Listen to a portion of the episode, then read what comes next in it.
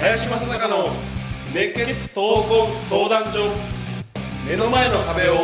壊すヒント。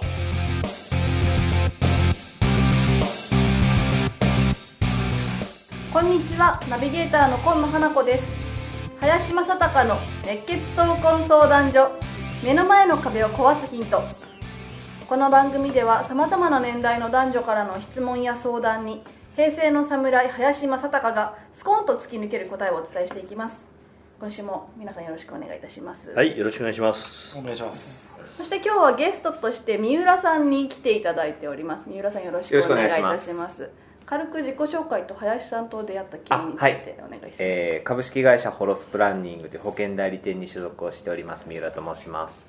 えー林さんとの出会いは私もともとソニー生命出身で、えーソニー生命の時はですねあの林さんが書かれた本の1冊目をあの書店であの買うことになりましてそれが林さんとの出会いではあるんですけれども直接的な出会いはあの私のソニー生命の同じ同僚があの林さんの会社ワドウィングスに入社をして、えーそこからのあの紹介であの勉強会を毎月あの参加受講するという形で、えー出会ったのがきっかけです。はい。そうなんですね、はい。今日はあのゲストとしていろいろ質問に答えていただきたいと思います、よろしくよろしくおお願いしまたしますす。はいでは質問に行きたいと思います。20代人材派遣会社で営業をしております。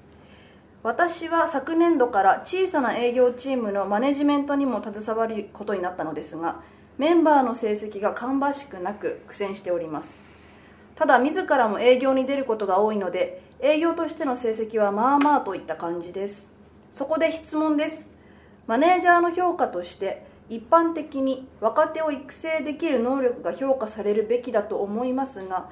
足りない部分を補える営業としての能力ももっと評価されていいのではと思います。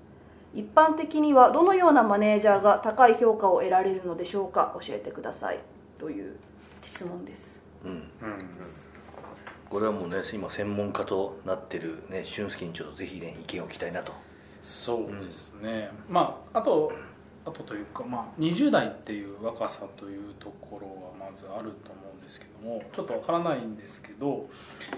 えーっとそもそもこの彼が20代でマネージャーを任せられていることに対して何に期待されてるのかっていうところが一番大切なところだと思うんですよね。で彼としては一般的に若手を育成できるのは評価されるべきだと思ってるんですけども、まあ抜擢されたというか、まあ、任されたことが本当にそこなのかどうかですね、この足りない部分を補える営業として評価されるっていうのももちろん大切なことですし育成されることももちろん大切なんですけど大事なのは期待されていることが何かっていうことを、まあ上司の方と話し合うことって大事だと思うんですね。必ずそこってあると思うので実際自分がやっぱり何を任されているのかっていうところですかそこはしっかりと握り合うっていうのは大事だと。あとはまあ場面にもよりますよね。すごく若手を任されているのであれば彼らを育成してくれという場面なのか。だからその期待が何なのかっていうのが一番大事だと思われますね。評価されるところは。はい、この両方の能力は会社としては評価をしなきゃいけないところなんですね。そうですよね。チームとしてもう本当にえ成績を上げてくれという段階のチームもありますし、まあ、若手の集団でしたら若手を育成してくれというのもあると思うんですけども、うん。じゃあその会社によってっていう感じなんですか、あとまあ段階のレベルとしてうはありますよね。うん。そうですね。ん、三浦さん。はい。戻らない。これはあのちょっとあのパッと見させていただいた限りの話ではあるんですけれどもマネージャーとして評価をされたいのか営業マンとして評価をされたいのかこれがどちらかにもよると思うんですけれどもどうでしょう、まあ、少なくともマネージャーとして評価をされるのであればやはりもうさっきもおっしゃってな何を求められてるのかっていうのはやっぱりすごい大事なところなんじゃないかなっていうのは私も同感ですよね。営業として自分も数字をやって成績はまあまあですっていう営業の成績で評価されたいんだったらマネジメントではなくても営業でいいわけであってそこがどうなのかってところですよね、は林さんと、うん。じゃあちょっとね専門的な視点から話をしておくとねまず一般的にねあのどういうふうな、えー評価をされているのかっていうことで言うとねこれも業種業態によってまるで違うんだよね期待することがね。あと会社によってもまるで違うと。だから本当にそのプレーニングマネージャー制度を取ってるところっていうのは営業力がまずあることが前提なんです。うん。でプラスアルファで、まあ、育成してくれとマネジメントしてくれっていうのが大体プレイングマネージャー制度を取ってる会社の、まあ、王道ってね、えーまあ逆に、うん、一切営業せずに、はい。えー部下の成長によってその、まあ、チームのね、えー業績を上げてくれっていうのが、まあ、大抵の大手企業なんかがやってるマネジメントの、まあ、キャリアパス制度に入ってるんです。だから何が言いたいかというとその一人の人間がいくらできたところで、えー何人分はできないわけですよ、うんだからそんなことを考えるよりは、えー自分の要するに営業力そのものを、まあ、伝授していくようなね、えーあるいはその自分には持ってないものを引き出していくようなそういう能力を養いなさいという会社の方が、えーまあ、大手には多いね。だからこの会社でいうとね、まあ、人材派遣会社なんで基本的にはね俺営業の時から、えー人と携わる仕事をしてるんだよねこれ。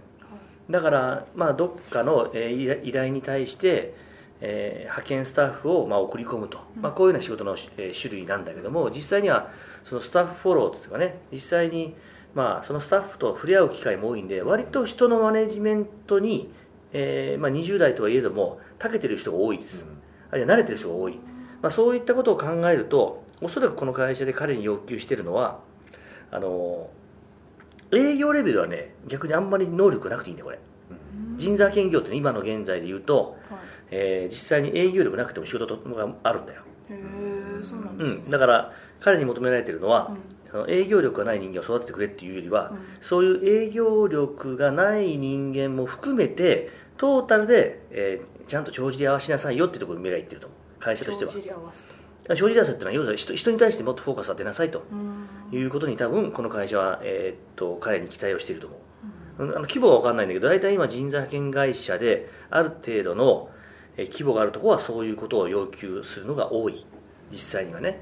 まあ、そのぐらいねあのその時代背景にもよるしえーその業種業態にもよるんだよね。それによってその会社がどういうことを求めていくかっていうのもあの全然変わってくるんでね、うん。今の、えーっと時代で人材派遣会社で、まあ、中堅以上だったらおそらく今言ったことが求めていることの一つだと。思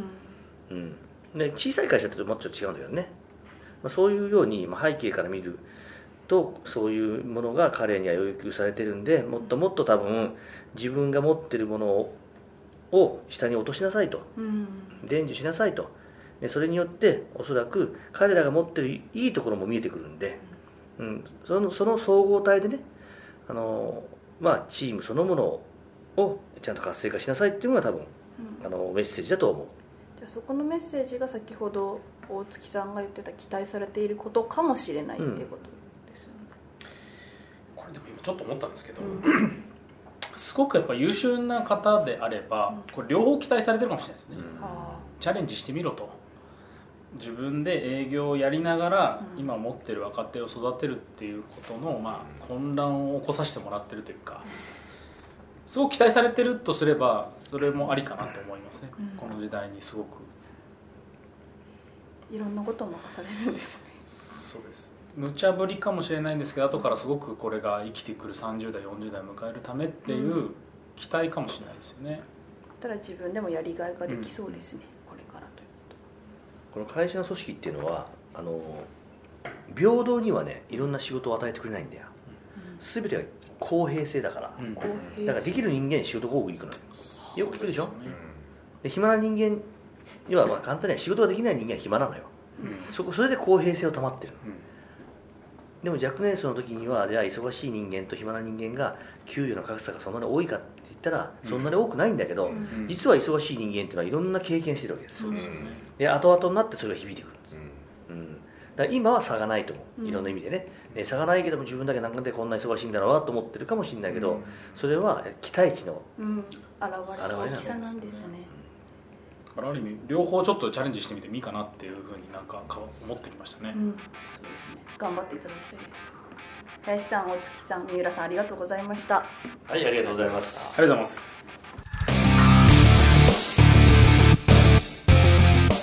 この番組ではリスナーの方々からいただくご質問を募集しています。自分の人生や日本社会のことなど林正孝に聞きたいことをどしどしご応募ください。ご質問はインターネットで熱血闘魂相談所と検索。すると Facebook のページがヒットしますのでそちらにアクセスしていただき、えーメッセージボタンをクリックして質問を送ってください。ポッドキャストの他にも YouTube でも聞けるようになりました。そちらも合わせてチェックしてみてください。皆様からの質問お待ちしております。それでは次回もお楽しみに。